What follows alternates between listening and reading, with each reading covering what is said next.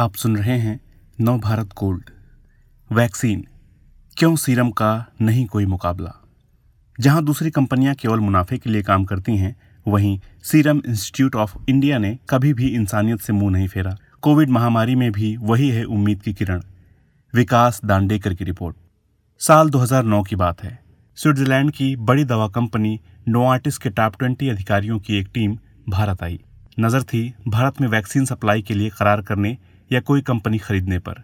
कुछ भारतीय कंपनियों के लोगों से मिलने के बाद ये टीम पुणे की सीरम इंस्टीट्यूट ऑफ़ इंडिया आई। विदेशी टीम ने सीरम इंस्टीट्यूट के प्लांट देखे। इसकी काम करने की क्षमता और नई टेक्नोलॉजी का उपयोग देखकर दंग रह गई। सीरम के कामकाज का रिकॉर्ड भी ज़बरदस्त था। टीके इतने कम दाम पर बेचे जा रहे थे कि उस भाव पर बेचने में दूसरी कंपनियों को सौ बार सोचना पड़े। नो आर्टिस्ट को भी कदम खींचने पड़े। दो बड़ी वैक्सीन कंपनियों के साथ काम कर चुके एक एक्सपर्ट कहते हैं मल्टीनेशनल कंपनियों का कामकाज कई देशों में है, लेकिन वे सीरम इंस्टीट्यूट के मुकाबले में नहीं ठहरती। ये सूरत बदलेगी भी नहीं। लागत का अंतर काफ़ी बड़ा है। सीरम से कई बड़ी अंतर्राष्ट्रीय एजेंसियाँ टीके खरीदती हैं। इनमें UNICEF, Pan American Health Organization और Global Alliance for Vaccine and Immunization शामिल हैं।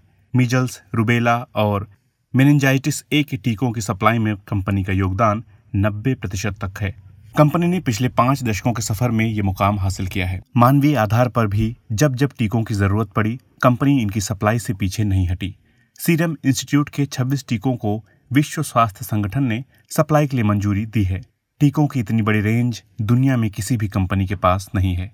कंपनी ने अब तक 170 से ज़्यादा देशों में तमाम तरह के टीकों के 30 अरब डोज की सप्लाई की है, लेकिन इस बार चुनौती कहीं बड़ी है। सीरम ने रिसर्च और मैन्युफैक्चरिंग में 30 करोड़ डॉलर का निवेश किया है। कोविड के नए टीके के लिए और 50 करोड़ डॉलर की ज़रूरत पड़ सकती है।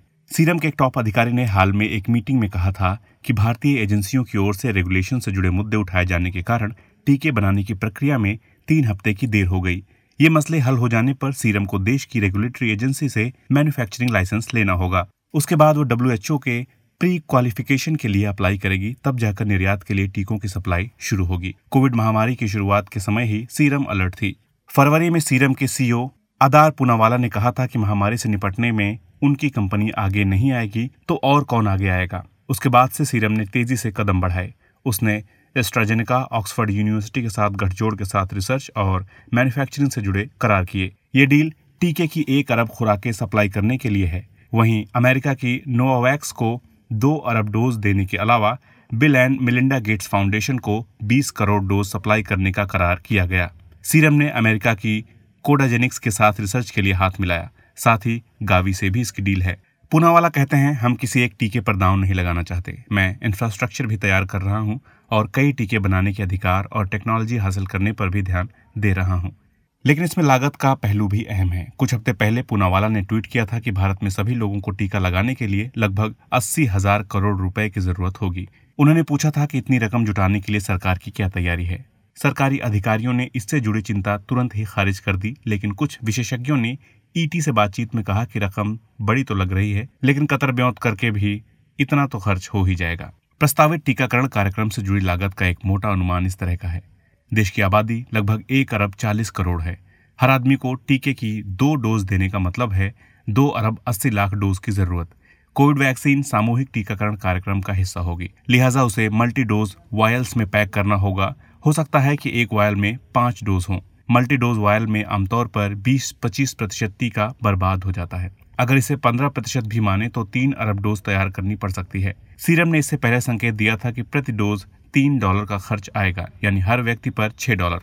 इस तरह मोटे तौर पर तिरसठ हज़ार करोड़ रुपए की ज़रूरत दिख रही है। टीकाकरण में मदद देने वाले स्वास्थ्य कर्मियों syringe, spirit, antihistamine, cold chain, जागरूकता शिविर जैसी चीज़ों पर भी कम से कम बीस हज़ार करोड़ रुपए खर्च होने का अनुमान है। तो इस तरह केवल सत्तर प्रतिशत आबादी को टीका लगाया जाए तो भी कम से कम अस्सी हज़ार करोड़ रुपए का खर्च आएगा। जहाँ तक मानवीय आधार पर कदम उठाने की बात है तो इसका एक उदाहरण मेनिंजाइटिस ए का टीके मेनेफ्रीवैक है। इसे कई अफ्रीकी देशों के लिए सीरम ने तैयार किया। अफ्रीका के सहारा बेल्ट के 25 देश रेतीली तूफानों के कारण एक सदी से अधिक समय से मेनिंजाइटिस का कहर झेल रहे हैं। इन तूफानों के साथ मेनिंजाइटिस के जीवाणु आते हैं। फेफड़ों में पहुंचकर ये संक्रमण फैलाते हैं। उन्नीस सौ अठासी से अफ्रीका में मेनिंजाइटिस के 10 लाख से ज़्यादा मामले आ चुके हैं। ढाई लाख मामले तो उन्नीस सौ में ही आए और पच्चीस हज़ार से ज़्यादा लोगों की मौत हुई। इस सदी की शुरुआत में इंटरनेशनल एजेंसियों ने सीरम से संपर्क किया ताकि टीका बनाया जा सके। कुछ वैश्विक कंपनियों के पास इसकी टेक्नोलॉजी थी।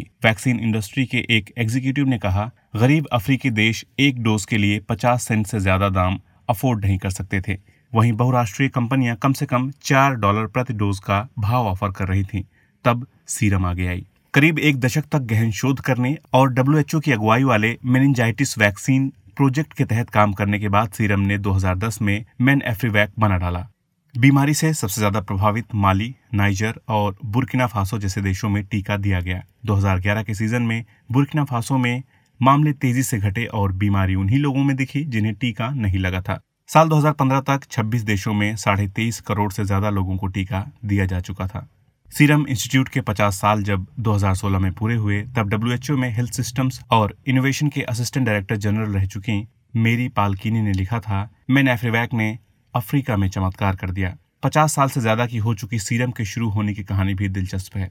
अदार के पिता सारस पूनावाला को घोड़ों का एक फार्म विरासत में मिला था। वो मुंबई के हैफ काइन इंस्टीट्यूट की मदद किया करते थे, जो जीवन रक्षक दवाएँ और टीके बनाता था। सारस पूनावाला सांप के जहर से बचाव का इंजेक्शन बनाने में मदद के लिए उस इंस्टीट्यूट में अपने घोड़े भेजते थे। इसके लिए वो पैसा नहीं लेते थे। कहा जाता है कि एक बार सारस पूनावाला ने सांप के जहर का टीका मांगा, लेकिन हैफकाइन के अधिकारियों ने कई दिनों तक ध्यान ही नहीं दिया। इसके चलते एक घोड़ी मर गई, जिसे सांप ने काट लिया था। इसके बाद सारस पूनावाला ने ये इंजेक्शन और टिटनेस से बचाव का इंजेक्शन बनाने की ठान ली। इस जिद के चलते हुई सीरम इंस्टीट्यूट की स्थापना। पूनावाला परिवार भारत के टॉप रईसों में शामिल है, लेकिन सेवा भाव और टीके उसकी प्राथमिकता में बने हुए हैं।